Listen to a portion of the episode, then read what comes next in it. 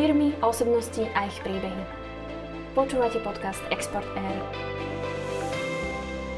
Platforma Kávoholik spája kávových majstrov a milovníkov kávy. Usiluje sa zvyšovať povedomie a zručnosti vo výbere, príprave a podávaní kávy, nezabúda však ani na výber kávovaru a jeho servis. Slovensko má doslova v srdci. Plánuje rozšíriť svoje služby aj na iné trhy. V podcaste Exporter dnes vítam generálneho riaditeľa platformy Kávoholik, pána Jana Horka. Dobrý deň, vítajte. Dobrý deň. Čo má Slovensko v srdci spoločné s Kávoholikom? Poďme si to vysvetliť.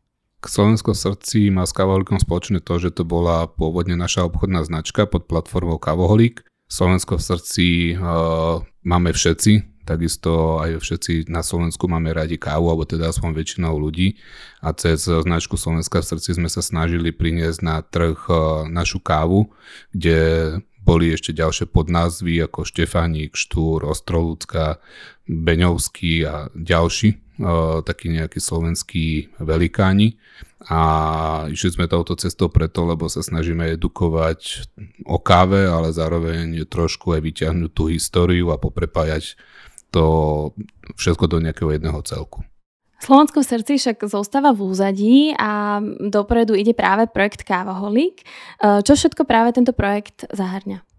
No nie, zostáva v úzadí, viac menej ide o to, že to bolo trošku komplikované pre tých našich zákazníkov, že je kávoholík, je Slovensko v srdci, je štúr, dajme tomu, mm-hmm. k tomu to je mentálna obnova, tak aby sme to vlastne zjednodušili, nechávame to všetko už pod značkou kávoholík ako naše výrobky, s tým, že ostávajú tieto náz- podnázvy štúr, Janošik, e, Ostrovúcka a tak ďalej. V podstate ide stále o tie naše výrobky, ktoré sú rovnaké, akurát sa to snažíme trošku zjednodušiť. Samozrejme, že kávu a Slovensko máme v srdci ďalej.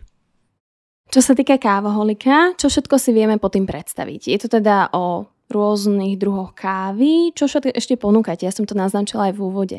Kávoholik je platforma, ktorá sa snaží na tento trh, popri tom, ako je tu neuveriteľné množstvo e-shopov, neuveriteľné množstvo e, pražiarní alebo rôznych prekupujúcich e, distribučných firiem na kávu, priniesť niečo, mm, čo by bolo také jedinečné alebo teda nemá až takú veľkú konkurenciu na Slovensku a to je od A po Z dohľadom kávy všetko. Takže keď príde k nám nejaký Janko z ulice a chce kávovar a mm-hmm. chce nejakú kávu, tak si ju nás kúpi, dostane k tomu inštruktáž, nastavíme mu kávovar. Keď príde firma, ktorá chce od nás brať 50 kg kávy, lebo je to veľký office, tak dostane profesionálny kávovar vybere si kávu podľa toho, ktorá je najviac chutí. Keď príde niekto, kto má reštaurácie alebo kaviarne, tak v podstate tiež vieme zabezpečiť kompletný servis od výbavy technickej až po kávovú. Ja viem, že na svoje si prídu aj baristi. No. Ponúkate teda rôzne kurzy? Áno, snažíme sa ponúkať aj v rámci toho, že teda máme školenia, tak aj edukujeme ľudí aj cez náš YouTube kanál. No, to znamená, mm. že prídu si na svoje nielen profesionálni baristi, pre ktorých sú už tie vyššie školenia, ale mm-hmm. aj obyčajný človek, ktorý sa chce zaučiť do aspoň tej základnej správnej prípravy kávy alebo základného latte artu, že aby vedel aspoň nejaké srdiečko namalovať z mlieka. Ako voláme túto techniku? Latte art. Je to latte art.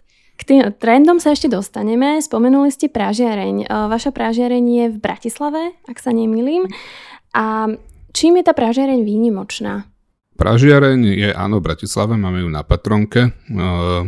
Výnimočná je v podstate tým, že máme tri pražičky Máme malú pražičku na to, že keď chceme odskúšať nejaké vzorky na to, že keď príde zákazník a chce nejakú privátnu značku, tak na tých malých pražičkách mu viete skôr odpražiť nejaké vzorky a on povie chuti, nechutí, chcem ísť do takej chute, chcem mm-hmm. ísť do, do inej chute. Čiže je to šité na mieru. Je to šité na mieru, hej. Mm-hmm. Potom uh, máme vlastne 5-kilovú pražičku, ktorá je na tzv. tie jednodruhové kávy, na také menšie objemy, alebo máme momentálne takú našu píchu od